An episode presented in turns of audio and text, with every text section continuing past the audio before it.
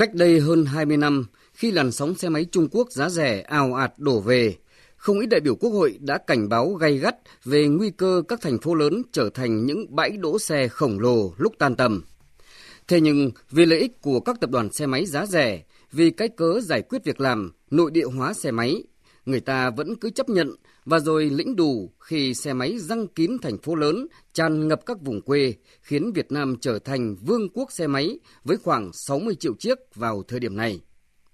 Và giờ thì các nhà sản xuất xe máy thời trước đã trở thành những tập đoàn đa quốc gia và rút êm khỏi thị trường. Các cơ quan chức năng đã không đủ tỉnh táo để nhận ra sự chuyển dịch công nghệ sản xuất xe gắn máy từ các nước Thái Lan, Trung Quốc sang những nước kém phát triển hơn, trong đó có Việt Nam, để dọn đường cho hệ thống giao thông công cộng hiện đại ở nước họ. Và cũng chính trong thời điểm Việt Nam hồ hởi đón nhận xe máy, chúng ta đã dỡ bỏ hệ thống đường tàu điện trong phố. Trong khi tới bây giờ, rất nhiều thành phố châu Âu vẫn sử dụng tàu điện và mở rộng thêm hệ thống tàu điện ngầm. Đó là sự ấu trĩ trong tư duy phát triển giao thông đô thị. Muộn còn hơn không là câu nói đúng với các thành phố lớn ở Việt Nam trong thời điểm này khi bàn về đề án hạn chế phương tiện xe máy tiến tới bỏ hoàn toàn vào năm 2030.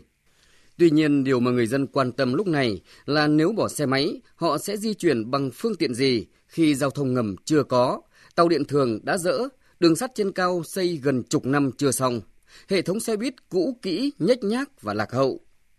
Cái mà người dân cần lúc này là chính quyền cần thể hiện tầm nhìn và những cam kết rõ ràng về phát triển giao thông công cộng, chứ không thể là những tuyên bố cho vui hoặc những chiến lược vẽ trên giấy nữa. Cách đây 47 năm, Thủ tướng Singapore Lý Quang Diệu đã vấp phải sự phản ứng gay gắt của nhiều người dân đảo quốc khi quyết định đầu tư hệ thống tàu điện ngầm 6 tầng vì số tiền dự toán quá lớn. Thế nhưng vị lãnh đạo này vẫn quyết tâm làm, vừa huy động sức lực trí tuệ của các nhà khoa học, vừa kêu gọi khuyến khích đầu tư tư nhân. Tới giờ, người Singapore đã có thể tự hào về hệ thống giao thông ngầm hiện đại và tiện lợi nhất nhì thế giới, có sức chứa toàn bộ 6 triệu người dân đảo quốc trong trường hợp thiên tai địch họa.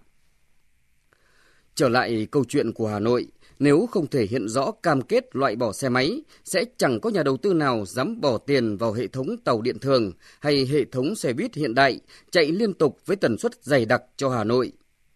Không có cam kết cụ thể, chẳng ai dám bỏ tiền đầu tư cho những trạm trung truyền, nhà chờ xe, phương tiện công cộng trải khắp các ngã đường thành phố. Ngược lại, nếu không tổ chức tốt hệ thống xe buýt đưa đón công nhân, xe buýt trường học hoặc dịch chuyển các trường đại học ra ngoại ô, thì việc cấm xe máy lại trở thành đánh đố. Ai cũng muốn ngồi đọc sách trong tàu điện êm du trên đường tới sở làm, không lo tắc đường, tai nạn. Thế nhưng viễn cảnh ấy sẽ khó diễn ra nếu mỗi người không vì đại cục. Và dù cuộc loại bỏ xe máy ra khỏi Hà Nội có là cuộc đại phẫu, thì cũng vẫn phải làm để tiến tới mục tiêu hiện đại hóa đô thị, giảm trừ ô nhiễm và tai nạn. Vấn đề là nói bao giờ cũng dễ hơn làm.